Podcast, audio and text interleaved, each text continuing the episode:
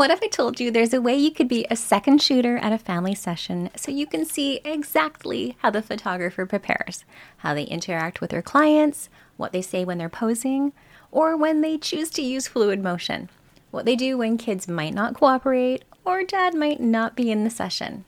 What if I told you there's a way you can see what the gear is that they're using, where they're positioning themselves when they're shooting, what factors they're taking into consideration when they're shooting?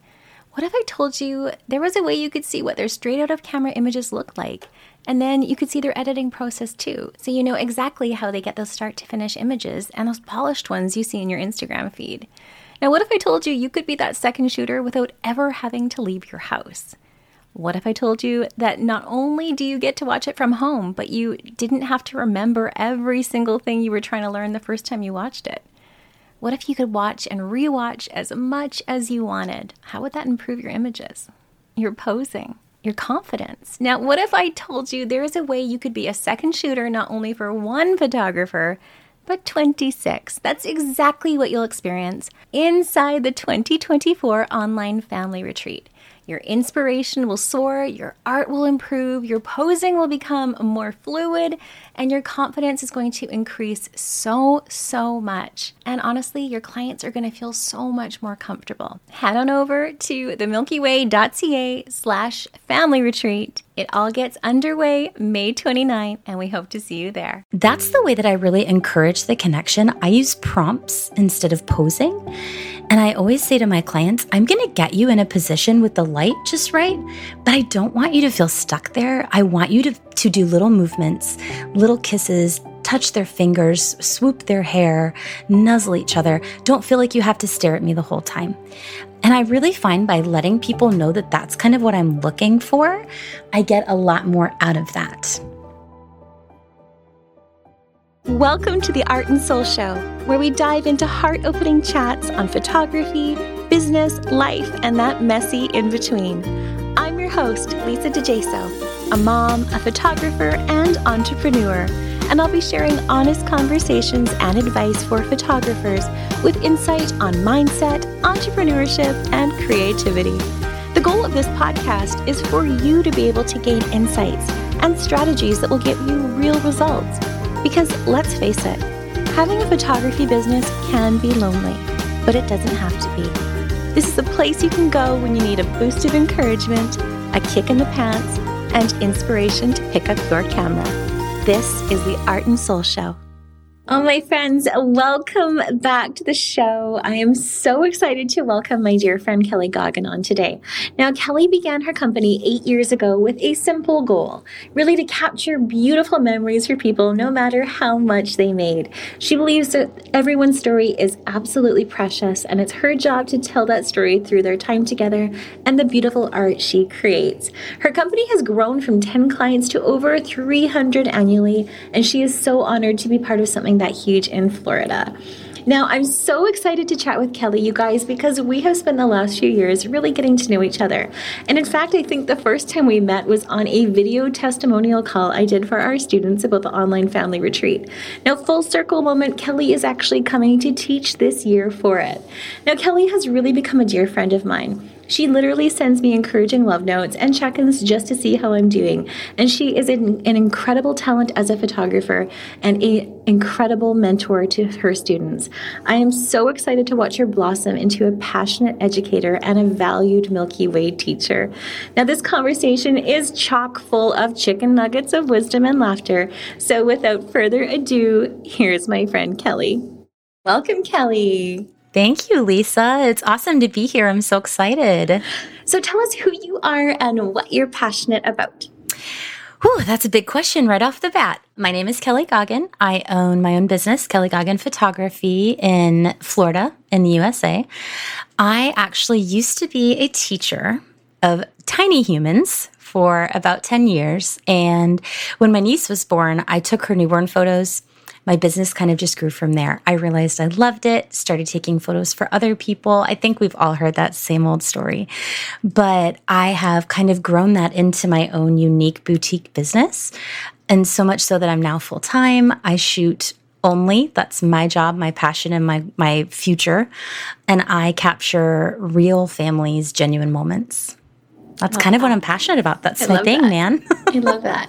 So tell us a little bit about finding your style because I think for many photographers, we get kind of stuck in this evolution that, you know, is this my style? Am I still evolving? And it's kind of this constant journey. So can you share a little bit about your process on finding your style and where you're at right now? Oh, absolutely. That is such an amazing question because I feel like that's something that not even photographers, even humans struggle with is finding who you are in this world. When you first start, and I, I kind of want to take a second to talk to the newbies here because I know that that's a very terrifying feeling. It's almost like, do you remember being in school where you had to write an essay or a paper? It's like that blank page thing, right? You have this brand new, beautiful business and you're like, oh, but like I have to make all these decisions and how do I do this and what do I like and what don't I like and it's it's can be so overwhelming and I call it like the blank page effect because once you make those decisions things start happening but but finding your style is very much the same way we are bombarded nowadays with social media and I'm not perfect. I still fall, you know, failure to the comparison gene. But one of the most beautiful things to me is that if we learn with style to use social media as a dictionary of a language that people are speaking. We don't have to master every single word in the dictionary to be a proficient speaker. And I feel like it's the same way for photography. You don't need to master every single tiny thing that you know or see or hear about or trend that's popular to be an amazing creator. So, when you're defining your style, I spend a lot of time reading that dictionary, so to speak, and taking the things that I love and that speak to my heart and make my soul sing and literally walking away from the words I can't pronounce or that, I can't remember the definition, you know? And I, I kind of build my vocabulary, my shooting vocabulary like that. Love so that. I would encourage people, and I know that a lot of us photographers, you know, we tend to get on our soapboxes of cheerleading and like, you can do it, you can do it, but we never tell people how. Yeah. We never give them tips about how to pull themselves up by the bootstraps or how to get off of Pinterest or yes. how to pick up their camera and create. And my kind of advice for finding your style would be surround yourself with masters that you admire and ignore the white noise. And that's kind of how I did it too. I started setting targets on people whose style I loved and who made me just vibrate with love. And I took that and it evolved into what I do now. So, I love that. I love that. Yeah. I think a lot of the time too, when you're first getting started, there's a bit of a confusion that there's so many different ones. You're like, I love this from this person. I love this from this person. I love this from this person. But when you put it all together, you're like, I don't know where I'm going to go with this. And I think what's really important and what's been so important for me to share is that there really is no right answer. And we get all we get all so caught up on trying to find that right answer when there really is only the right answer for you. Yes. And, and so just finding that, looking into that. Absolutely. And that's such a great point, Lisa, because I feel like when you first get started, and even after your 10 year mark, you have this like, oh no, and this is what I'm doing enough. I come at it, I've always been inspired by words and quotes and passages and people that are better with their words than I ever can be. And I try to marry that with my with my social media and my captions and my blogging because I want my work and I think a lot of people feel the same way, right? I want my work to say things that words never could. I want someone to drown in my image in the beauty of it instead of me going, here's Kelly. I love light. I love babies. Put me in a field and I'm happy, blah, blah, blah. Nobody wants to hear that. But when you see something that is, that's Kelly, it makes it clear. So when you start understanding what makes your heart beat, then you can pursue that instead of going, oh, well, Lisa shoots these beautiful fine art portraits and I need to be like Lisa. Well, guess what? I've tried that and they're terrible because it's not something that makes me thrive. And I think people need to trust themselves and shoot what they love. There's room in this market for all that stuff, you know? It's so funny that you mentioned that because last night I did a, um, a beach session. I went to a local lake and we hopped on And you hated boat. it. I was like, no, you need to stand there and you need to pose. And like. I had the kids, I was like, no, we're not doing everybody jumping around and having like joyful fun. you're just going to sit there and be like serene. I need mm-hmm. like the serenity. Mm-hmm. I'm like, this is just what I do. and see that that's what happens. And you you do, and I'm going to use you as an example because I love that you're vulnerable with people. You need to you need to realize that about yourself. You are looking for that quiet contemplation. You're looking for that soft, glowy light. And I'm not. I'm looking for the wild, crazy, screaming, yeah. hair flying in the wind, sunflare in their brain, like eyes kind of yeah. picture. So you need to embrace what you do and what you're amazing at, just like I do. And I think that would give people confidence. If you love taking pictures of babies' feet, guess what? People will pay thousands of dollars for their baby's feet. Just do it well. Yeah. Oh. yeah. I feel like that's like a tweetable. so, one thing I really love about you, Kelly, is you clearly have a passion for what you do. Now, has this always been the case? Oh boy. Um, okay, so it has not always been the case. I started off pretty rough. And I'm I, am i am gonna kind of you're gonna kind of notice a couple of themes from me.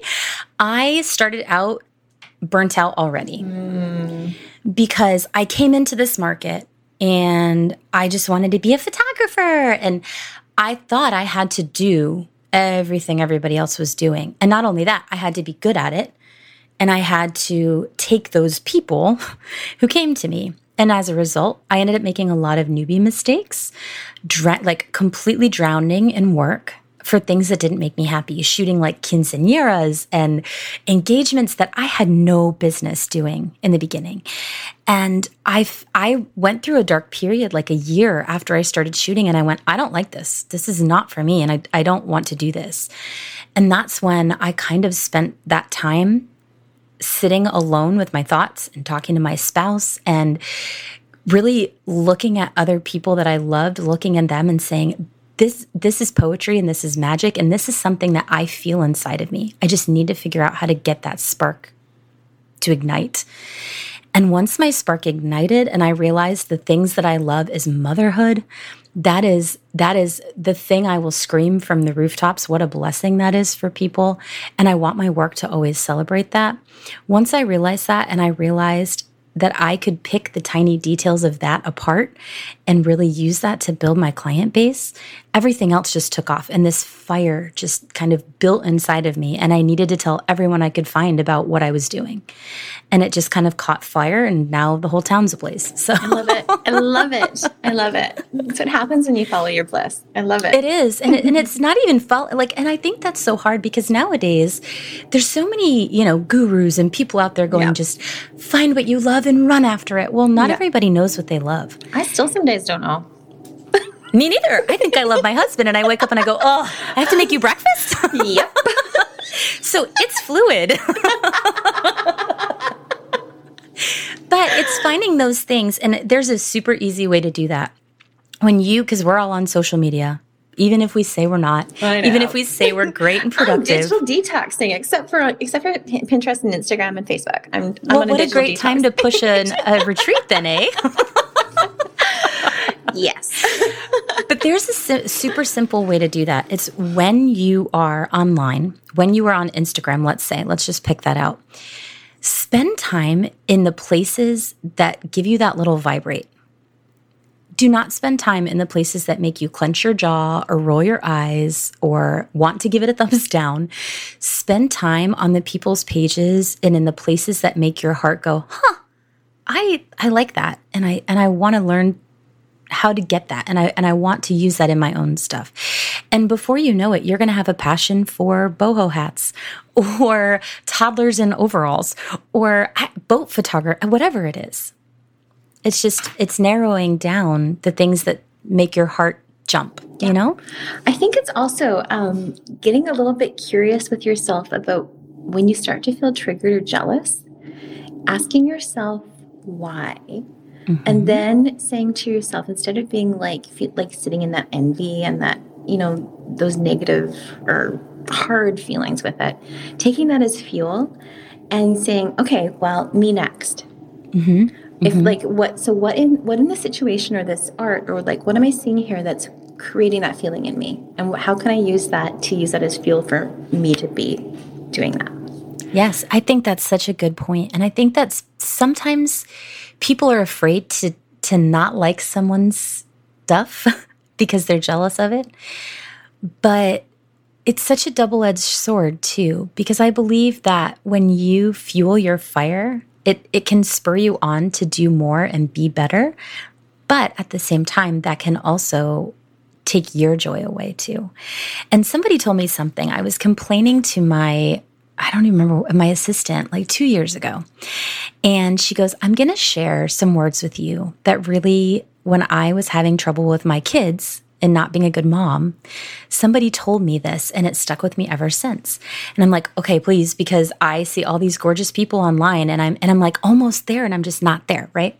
And she goes, just because their bonfire burns doesn't mean it makes yours burn duller. and she was like, think about that. Look at a candle. If you put another candle next to it, it doesn't take the flame away. Mm-mm. And and I, I don't know if that helps anybody else out there because if you can look at somebody who's burning so bright, it doesn't mean that you're dull. No.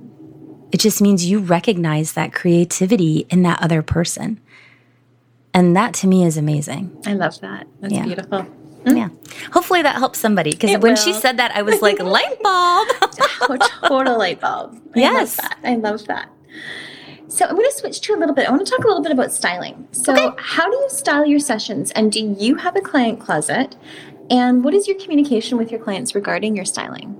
This seems to be a huge topic lately. Mm-hmm. I actually, in my mentor group, it's like one of the biggest questions the girls ask me because they're like, okay, you have a client closet, which I will answer that question. I do. I have a client closet. Um, I like to refer to mine as the um, normal budget friendly client closet because I you know, it's just me. I don't make dresses. I am not crafty.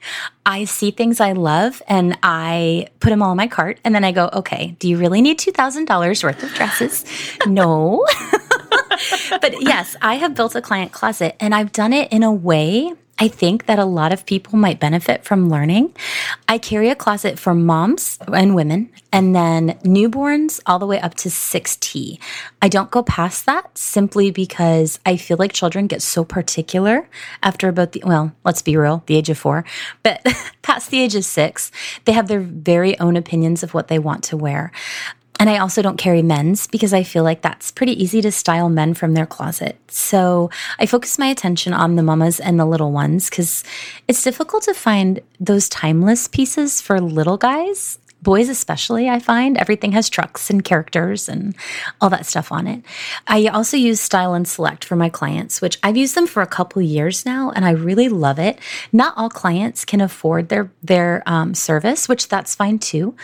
So i actually carry my own. And the way that i do that is i share it a lot online. On Instagram, I have stories that I'll always make sure I say this is in my client closet so people know. But I actually created a lookbook like an e-zine almost.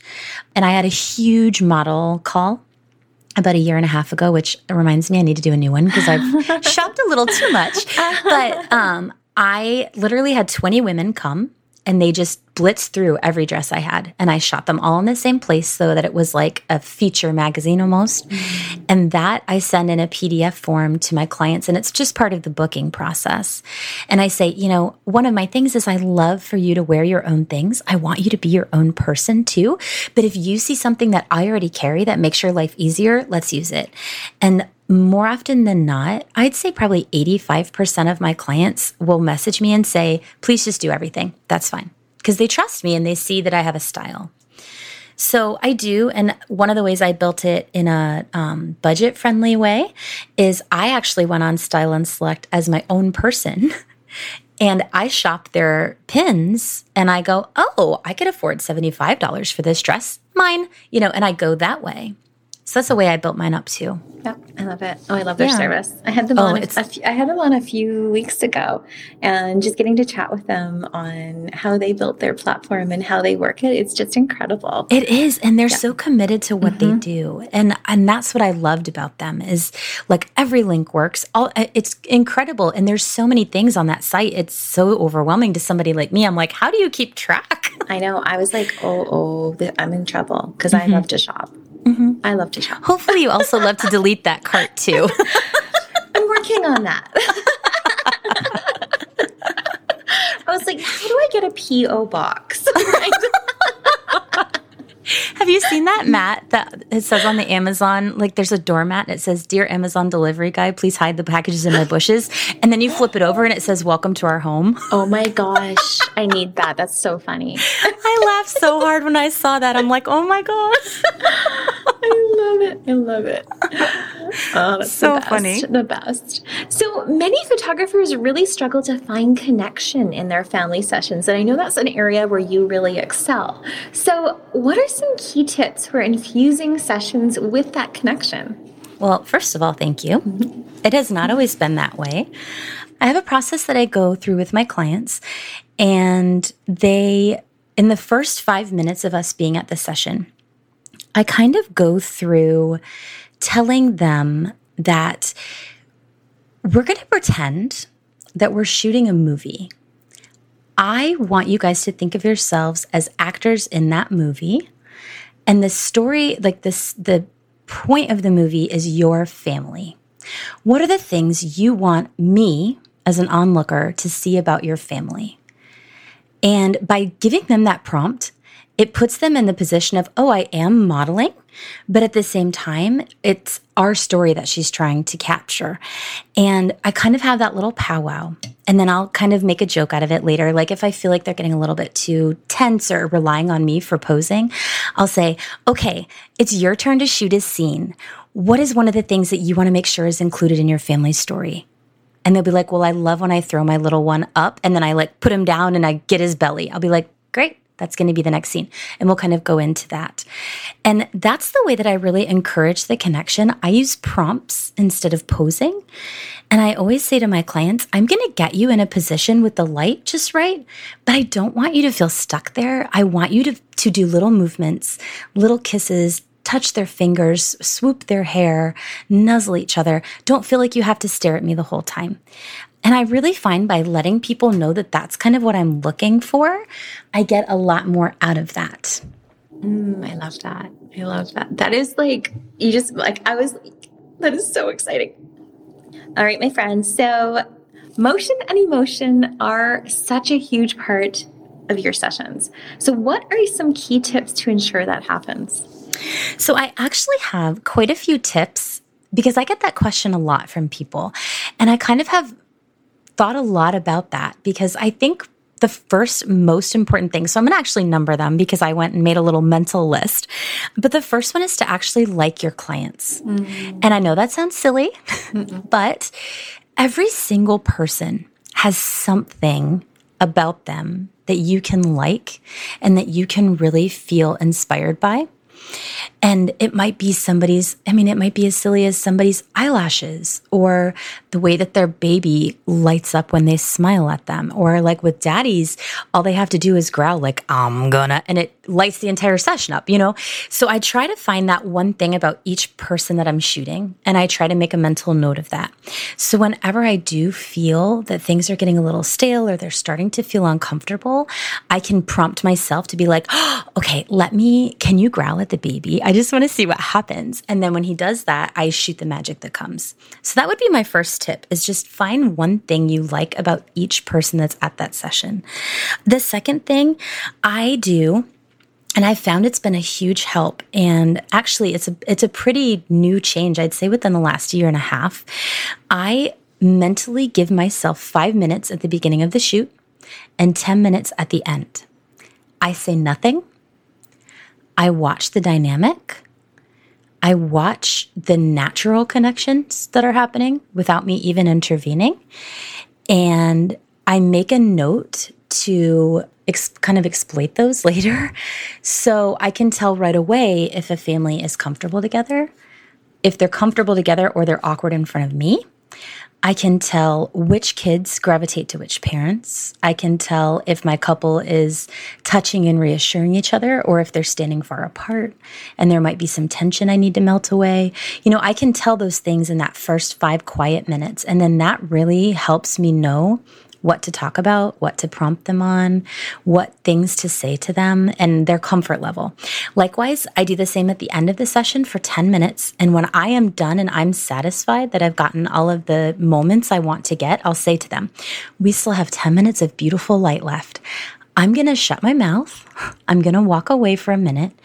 And I want you just to soak each other in and I will I will just shoot around you guys, but I want you just to take this last 10 minutes and this is for you. This is what I want you to remember coming away from our session. And I will literally do just that. I'll stop talking. I'll just get down on my knees. I'll change my angles. I'll get my long lens on and I'll shoot from far away to give them space. And I find that in those moments, without me micromanaging, especially at the end when they already know what we've done, that true magic happens between specifically couples. Mm, I love that. But, do you play music too? I do. Yeah. I have I have like eight different playlists depending on the mood.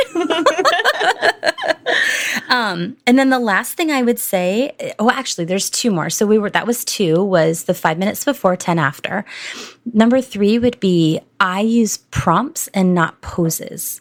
So that's kind of a big difference, I think. And that's very tricky for a lot of people is what is studio versus you know, on location, what is posed versus prompted, what is lifestyle, what is, you know, all of those terms get thrown around. But simply, I use prompts. I ask my clients questions that will elicit responses from them.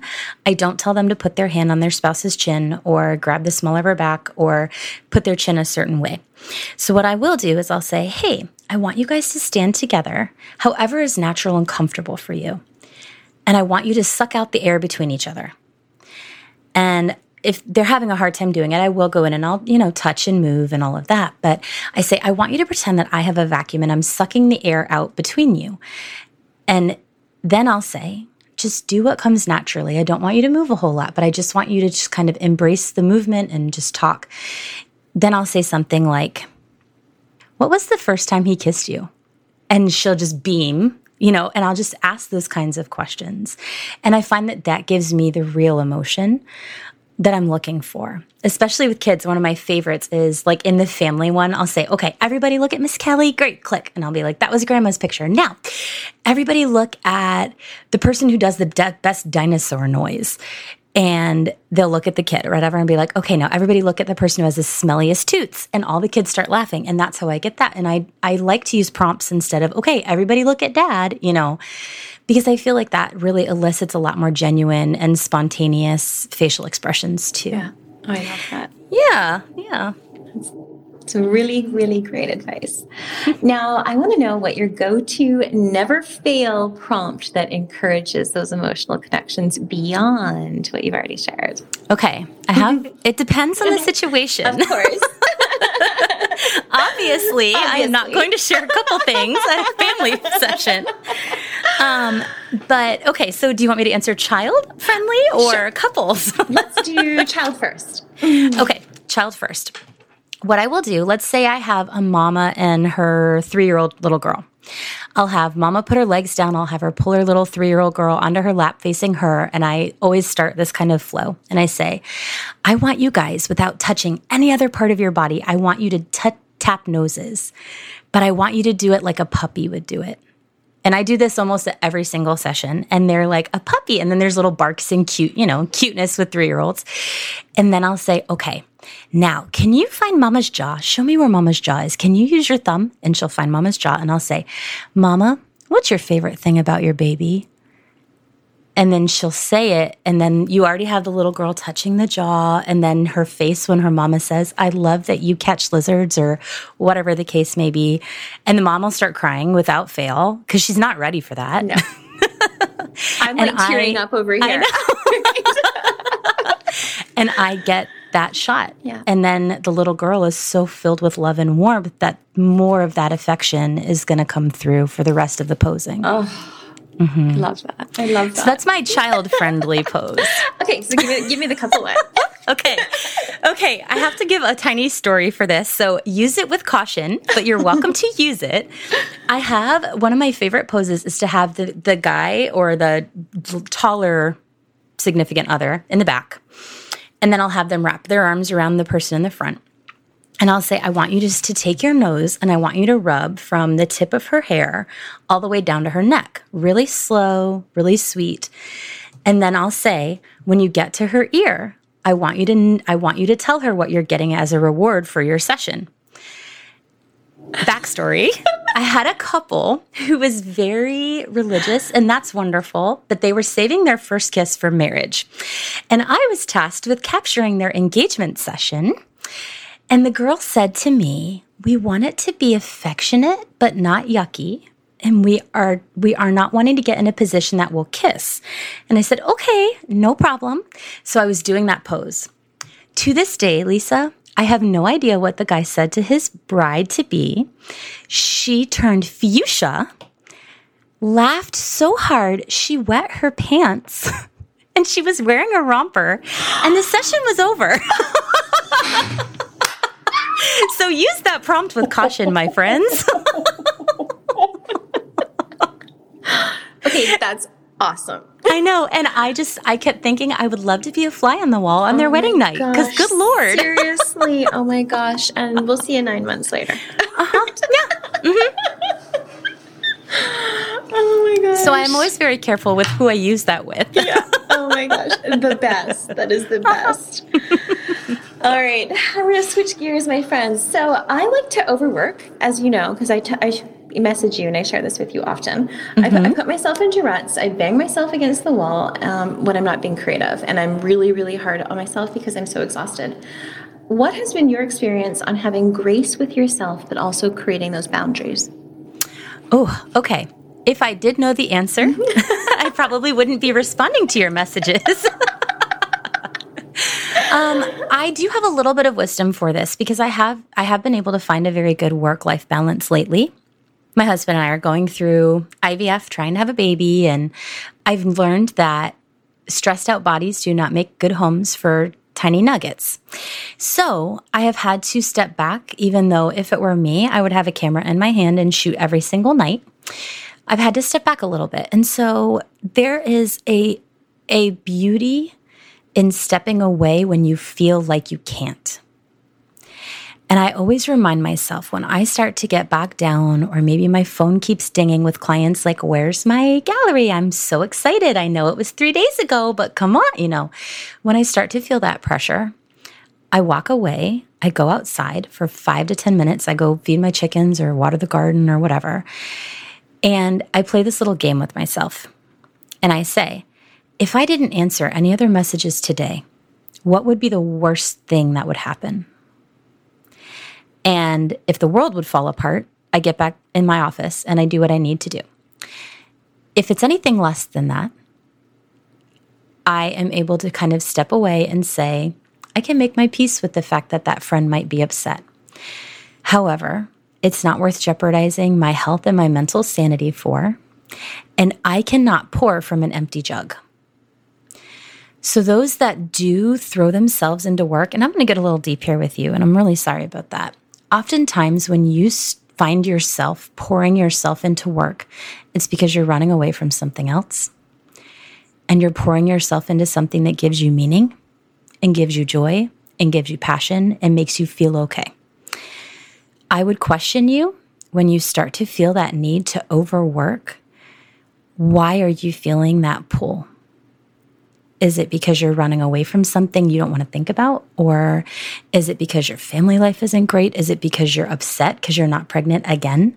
I mean, what what is it that's really pushing that need to overwork? Because to me, it comes from needing to prove to yourself in the world that you're valuable. And if you already carry that light inside of yourself, knowing that you are valuable, that need to overwork goes away and you're able to come up with systems to streamline things. You're able to focus on your workflow and not do all the little extras that make people go, Ooh, Lisa, she's amazing. Yes, we already think that. But you posting on their GIF at 1145 at night, that's not going to change anyone's opinion, only your own. And so I, am sorry to get so deep, but that's that's kind of what I find often is everyone that is feeling vulnerable and unsure of themselves for whatever the reason may be.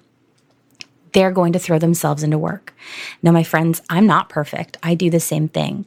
I asked my husband if he maybe wants to video game tonight so I can work, you know, instead of like, let's go for a walk, honey. but I often find it's because I'm recovering from a miscarriage or I mentally am not in a place that I can give myself to anybody but myself. And once I realize that and I get convicted of that, I say, okay, mouse down. I'm going to go have a coffee. I'm going to hug my husband and I'm going to go walk in the yard. Because that's when you can't take a break is when you need to. Yeah. Oof. I feel like like mm-hmm. if I had like a mic, I would drop it right now. Boom. Boom, girl. like, seriously, oh, nail on the head. What are you avoiding in your life mm-hmm. that causes you to overwork? Huge question. Huge mm-hmm. question. And it's something that yeah. people don't like to face. No. I don't. I mean, I don't either. I'm an ESFJ girl. Yeah. I want to make sure everybody in my mm-hmm. world is happy and smiling and has enough coffee and ate a bagel. Mm-hmm. I want to make sure everybody's happy. Yeah. But I do that at the expense of myself. Yeah. And Same. that realization came and I went, oh, it's not going to matter if they don't get their gallery till tomorrow. No. If you're losing sleep over this, you psycho. Yeah. What what is the point? Yeah. You know? Yeah. hundred percent. Oh, that's beautiful. I love that. Love, love, love. So let's talk also about getting stuck or unmotivated or just feeling frozen. Mm. So what do you do when you just don't want to do anything? Okay. I have a big answer for this yeah, because I have gone through it. I often get stuck when I lose my message. Mm. And I find that that most painfully happens when I start comparing. When I feel stuck, and I, I, know this is not everyone's experience, but because I think that I am fairly mentally strong and I have to be because I am the chief cook and bottle washer here, I don't have assistants to push me in the butt and say, hey, why don't you respond to that email? I have to do it myself. So I have kind of gotten over the, I just don't feel like working. I find that if I get stuck and I start feeling blah or in a rut, that it's because I'm spending too much time looking to the sides and not enough time looking up. And so I ask myself, are you still on your message? Are you still sharing with your tribe that there is love and joy to be found in the world? Because right now we're going through some hard stuff. And I always want people that are viewing my work and being subjects of my work. I want them to feel that there is love and joy in this life to be found no matter what we're going through. And if I vary from that message and I start talking about vaccines, school, whatever, that tends to suck the energy and the creativity out of me faster than just getting my camera and going to the field with a mama who's nursing. Mm-hmm. So that's kind of my my my prompt is if you're feeling stuck, there's two things you can do to get out of it. One, do it anyway. And I hate to say fake it till you make it because I really don't like that saying. But if you're scared of something, you should run to it because you're going to find that it wasn't scary at all. Mm-mm. That was just the big bag doubt monster that's going, you can't do that. You're not good enough. You don't deserve that. Those people aren't going to like you. And oftentimes your brain plays tricks on you. So if you just if you just shut that off and you do it anyway, you're not stuck anymore. And then you get home and you have this beautiful session to edit and you're excited and you're sharing all of it again. Or it's time for you to really think about if you're sharing that message still. And if you're not, do what needs to happen to switch gears and get back to your message. And I have this quote I always share, and it's stop gazing at the sides and look to the sky because as photographers, it's so easy to go, oh, well, she posts at midnight. I should be posting at midnight, but I don't have anything to post because I don't have any clients, because I haven't been messaging, marketing myself well, because I haven't been out there. And then you just start to make this whole narrative for yourself that isn't even true at 8 a.m. the next morning. And so if you stop looking in your peripheral and you start looking ahead, to where you want to go, you, Karen or Lisa or Sarah or Emily or whoever is listening, instead of what Kelly does or what Lisa does, it makes your path so much easier. Because then you can just put your one foot in front of the other instead of having to have your head on a swivel constantly comparing yourself and why you're stuck. Yeah, I love it. Those horse blinders. Yes. Yep. Yes, and it's so helpful and that's the that's the trouble. While I am a huge proponent for getting your inspiration from those that you admire, it's such a double-edged sword. Because once you start looking at people whose work you admire, you start asking yourself, "Well, why am I not doing this? What's wrong with me?"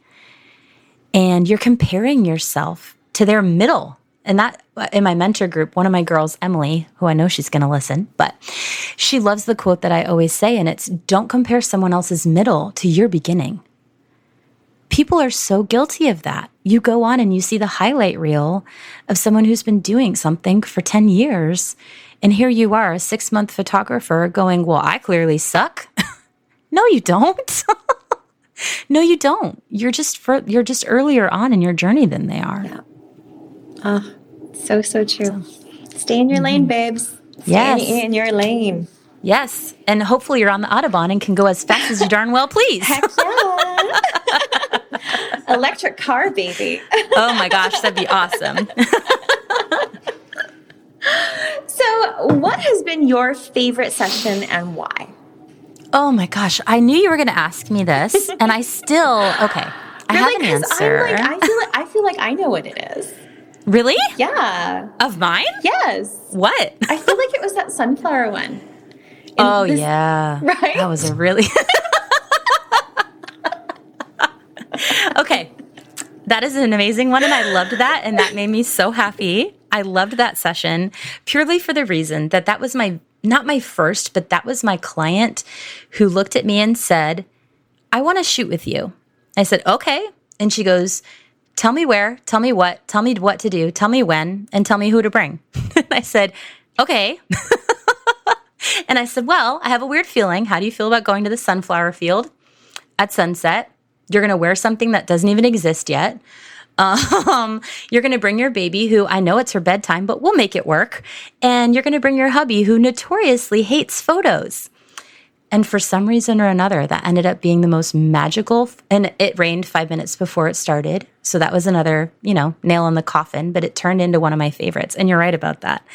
I do have another one, though. And it's more for what came from it than from this session. And I'm going to make this as delicate as I can, but I had the intense honor of shooting a birth for a stranger.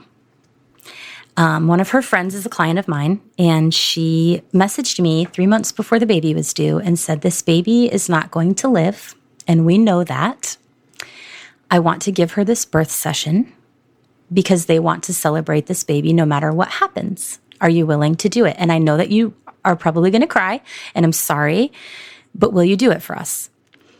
And I thought about it for a while, prayed about it for a little bit, and I said, Yes. I am here to tell you that was the darkest, heaviest, most horrible night of my life. However, the mama is now one of my absolute best friends. I was there for her in a way that her own mother couldn't be because I got to meet and hold and love on that baby for the hour he was alive. And that's something we will share forever. We still go to coffee every week. We still talk on the phone all the time. And I am currently on birth duty because she is due with her rainbow baby any day. so, that I think for the emotion is probably my favorite experience, maybe not session, because the photos still are hard for me to look at. Um, but I got to meet Christian and hug his little face and hear his little cries and and tell that story. And I have been abundantly blessed by my friendship with his mama. I So love that. But oh, okay, Kelly, and the strength because you're also an IVF mama, like I am, and Yep. I'm, I'm actually in tears right now oh, Lise. because I I know the strength that you mm, had to find to go through that. In It was tough. Yeah. It was tough. Yeah. And I, I do want to say, and I don't know whoever's listening, I don't know what your family struggles are. I'm going to get dark for a minute. We can edit it out if it doesn't work. um, my husband and I have been married 12 years, and we still have no babies. And this is my job. And I'm not unaware of how difficult that is. And I have clients and friends tell me all the time, I just don't understand how you can say the words you do and shoot the things you do and spend the time and emotion that you do on something that is missing from your own heart. And I think it's the reason, and I've told you this before, yeah, Lisa. We've talked this before. I think it's the reason that I want it so badly that I understand how important those moments are. I want to create that elusive motherhood image for my clients because it comes from a place of needing to do that for myself. Mm. And I finally am getting to a place that there is definitely a future for us. We are going to have babies yep, and adopt yeah. babies and have a family. And I know that. But I think that has been so cathartic for me. And I don't think my message would be the same if I had a house full of screaming babies, if I had to leave for a session. No. I truly, I honestly don't. And I have this blessing of this business with moms and parents who trust me fully with their memories. And I don't know that I'd have that if I had a ton of kids. I don't think my passion and my and my drive would be the same. So I look at that very painful thing as a huge blessing in my business. Yeah. You know, and we've talked about this because my journey has been very similar. And, mm-hmm. you know, the Milky Way and retreats and everything wouldn't exist if mm-hmm. this podcast wouldn't exist mm-hmm. had I got all my, you know, if, if it had all worked out for me too. So, do you know there's a theory that that's why artists exist because they're creating to fill a void in themselves? Mm. And I think that also drives your passion. Yep. You are creating to fill, even if it's tiny. I'm not saying we're all broken, I'm not insulting anyone at no. all. But there is a hole in each one of us that our art is stretching to fill. Mm-hmm. And I think that's what makes us so creative. And I feel like those people that get stuck, maybe their life just hasn't been hard enough. Honestly, I mean, embrace the struggles because yeah. that's where you get your drive from. Mm, lean into the shadow. Yes, yeah. absolutely. I love that. Lean into the shadow. It's true. It works for newborn photos too. It sure does. Shoot from the shadows, baby. Yes. Shoot from the shadows. Oh my gosh. It's our new self help course. Shoot from the shadows. I love that. that needs to happen. I will be the first student. Yeah. As I'm like going and buying the the domain. Oh my gosh, I love it. Okay, if it's not going to happen, it needs to. I'm I'm copywriting that for you it. right we're now. In. We're in. I love it. All right, so we're gonna switch gears. We're gonna we're gonna go a little. We're gonna head to the light right now. All righty. All right, so we're gonna do speed round. Actually, okay. I've, I've never done this before, so this is gonna be fun. Ready? How long do I have to answer? Uh, as long as you want. Speedy. Oh. okay, I'm ready. I don't know. I just I don't know. I just work here. I make the rules. okay. okay, Nikon, Nikon or Canon? Canon for sure till I die. Tea or coffee? Ooh. I'm drinking a lot of fertility tea, but I would choose mm. coffee any day, any day. But I'm only allowed one cup right now. Yeah. What's the most boring thing ever? Oh my gosh. Okay. There's like three boring things in my life, but the most boring thing ever, my husband loves, so don't tell him I said this. He watches this channel called PBS Spacetime on YouTube, and it's all about quasars and dark hole, like black holes and all this stuff. And I don't understand any of it, except I watch it because I love him. It's the worst thing in the world. Oh my God. so, oh my gosh. My husband has been making me watch um, shows about Sasquatches. and I like, I can't even. Listen, it's a labor of love. We love those men, so we share their hobbies, even though we're not huge fans. that just means that you love him. it does. Okay. What is the most luxurious experience you've ever had?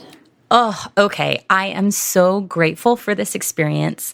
My husband and I went on a two and a half week trip to the Mediterranean. We went on a Viking cruise, like super splurged, took my in laws, and we went all around the Mediterranean. We went to France and Italy. We went um, and we spent some time in Rome, which I know that's in Italy, but we we paid for like private tour guides and all of this stuff. We were throwing up at the cost at the time, but to this day, it is the most amazing, luxurious, awesome trip I have ever taken in my life, and neither of us regret it, not one tiny bit. I mean, they would put gold flakes in the ice cream sundaes. It was oh ridiculous. Oh yes. I love yes. it. I love it. It was amazing. Who makes you laugh the la- the hardest? Oh, probably you. I am a huge comedian fan though, and like when I'm feeling stuck in editing, I'll put on um, the Dry Bar. It's like a comedy club in Utah, and they have like traveling comedians. I'll put on people's sketches, and I will be snort laughing editing my sessions because it's they're so funny to me. So I love I love to laugh. I love it. What was your childhood nickname? I don't want to share it. um, my mother's name for me was Kelly Jo Belly because my name is Kelly Joe, so it would be Kelly Joe Belly. My traumatizing childhood name was Smelly Kelly Lives in Jelly, Oh, and everybody used to chant that when I was little. I know, isn't that silly? like silly. the nicknames people come up Yeah. with. And I didn't smell, I promise. no, I'm sure you didn't. I love it. Well, on that note, my friend, we are going to pull the train into the station. Thank you Oh. so much for joining me today. I always love chatting with you and I adore you. And thank you so much for sharing your heart and your friendship. And just thanks for being here.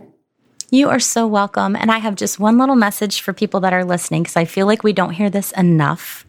You, my friend, are loved and worthy and valuable, and the world needs your lens. So keep shooting, keep going. Thanks for having me. It's been a blessing. Oh, my friends, that was such a yummy conversation. I always love chatting with Kelly. And I loved how she just shared about leaning in. And sometimes we create from our pain, but sometimes we create from our joy too. So I'm sending you so much of my light and love today and every day. We'll see you next time. Thank you so much for listening to the Art and Soul Show. If you're the kind of person that likes helping others, please share this podcast with your photographer friends. Sharing is caring, and it's our mission to help as many photographers create a business and life they are truly passionate about. I'm here to support you on your journey, and if you have any questions, topics, or guests you would love to hear from, please shoot me a note at lisa at themilkyway.ca, and we may even feature your question in an upcoming episode. Thank you so much for spending your time with me today, and I will see you soon.